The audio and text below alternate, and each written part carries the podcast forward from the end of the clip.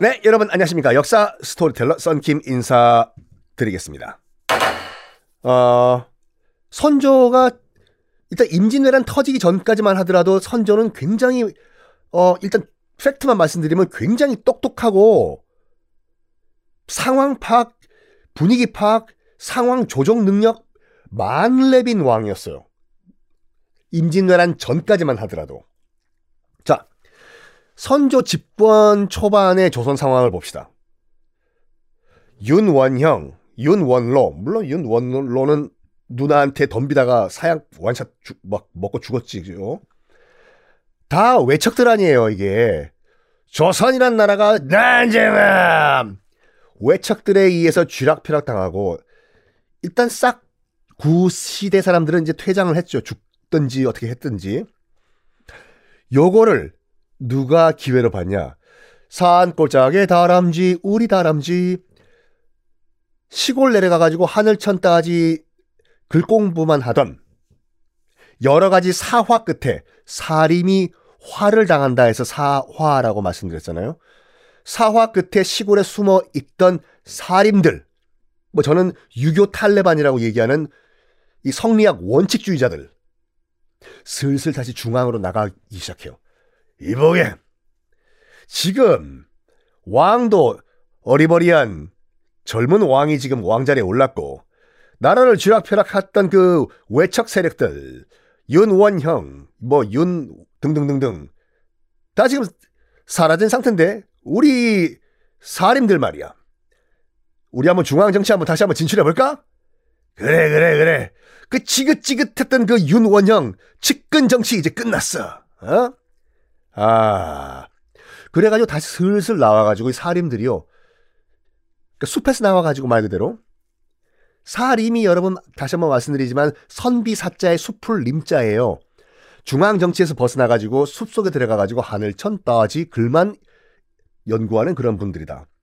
나와서 다시 여보 숨겨놨던 붓각과 시험 다시 봐야 되겠어. 다시 과거를 보고 급제를 하면서 슬슬 중앙 정치에 나오기 시작해요.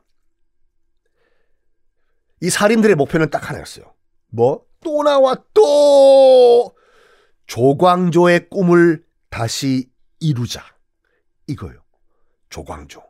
그러니까 이, 렇게 보시면 돼요. 사림은요. 사림 이꼴 조광조예요. 사림의 꿈은 조광조의 이상적인 국가를 만드는 거예요. 유교, 성리학, 이 통치하는 그런 사회. 와. 그런데 이 슬슬 젊은 살인들이 중앙 정치에 등장을 하면서 누구와 충돌을 하네? 누구냐? 어, 원래 있던 구세력이죠. 구세력 다 물러간 거 아니에요? 아유, 윤원형 이런 그 대가리들만 날라갔지 그 밑에서 일했던 그런 다른 노인네들 있지 않습니까? 아직 그대로 있어요. 그러니까 윤원형 밑에서도 어, 근, 근무하셨던 분들, 할배들, 그대로 있거, 있던 상태였거든요. 이런 노인네들과 새롭게 지금 수혈되고 있는 조선판 MZ세대가 충돌을 하기 시작합니다. 들어와가지고 얘기하는 거예요, 젊은이들이. 저기, 저기야, 어? 어저 윤원영 밑에서 기생했던 할배들, 아직도 있네. 짐 싸서 나가야 되는 거 아니야? 아, 이거 참네. 야, 뭐 좀 어떻게 해보자. 저, 저 할배들. 빨리 들어가서 손자 좀 보세요. 나이가 이제. 그, 노땅. 그 노땅의 중심에 누가 있었냐면, 바로 이준경 영의정이 있었어요. 그렇죠. 이준경도, 물론 그 여러분 뭐 기억하시겠지만, 을묘 외변 때, 너희들 어떻게 장수란 사람들이 이렇게 도망을 가? 죽을 때 죽더라도 따라와라! 가자! 왜구들을 쳐찾아! 해서 왜구들, 기병 한 20명을 끌고 나가가지고 거의 1000명을 다 박살냈던 명장, 이준경. 지금은 영의정이에요. 할배예요. 아무리 그래봤자 뭐하냐. 젊은 살인들이 봤을 때는 아무리 뭐 왜구를 물리치고 어떻게 해봤자 어 그래봤자 윤원영 밑에서 일한 건 맞잖아. 그 원제는 어디 안 간다고 윤원영 때 어? 이준경 대감, 영의정. 도대체 한 게 뭐야? 어? 나라를 위해 아, 마음이 있었다고 하면 그때 윤원영을 목숨 걸고 날렸어야 되는데 그때 조용히 있다가 지금 와가지고 뭐 어째? 내가 뭐 유, 유, 영이죠? 하 참네. 슬슬 진짜로 젊은 파와 이 구당파 노인네들과 충돌을 하기 시작을 합니다. 살인들의 기준은 명확해요.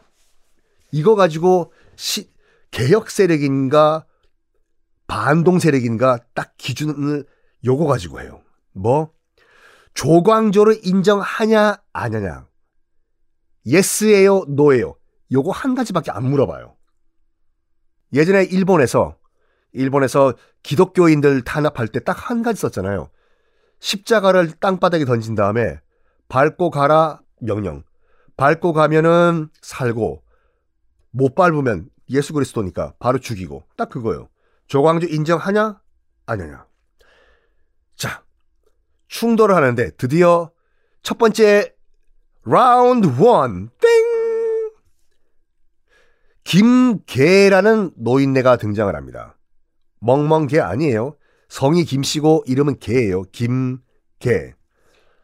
어, 이준경과 같은 노신이에요. 그러니까 윤원형 파는 아니었지만 윤원형을 지지도 안 하고 반대도 안 하고 했던 중립파.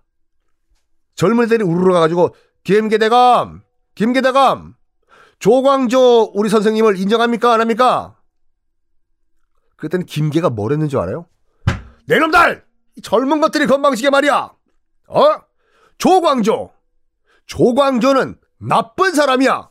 와와와와와와와와 이야 그 비판의 근거가 이거였어요. 김계는 조광조는 말이야, 어? 파벌을 형성했어. 자기 편만 끌어들이고 자기와 의견이 다른 애들은 철저하게 벌을 줬단 말이야. 이게 무슨 통합의 상징이야? 어? 파벌을 만들었어. 나쁜 놈이야, 조광조는. 와, 저 노인네 지 뭐라고 했냐? 우리 스승님 뭐 나쁜 삐삐이라고 했어? 이야, 우.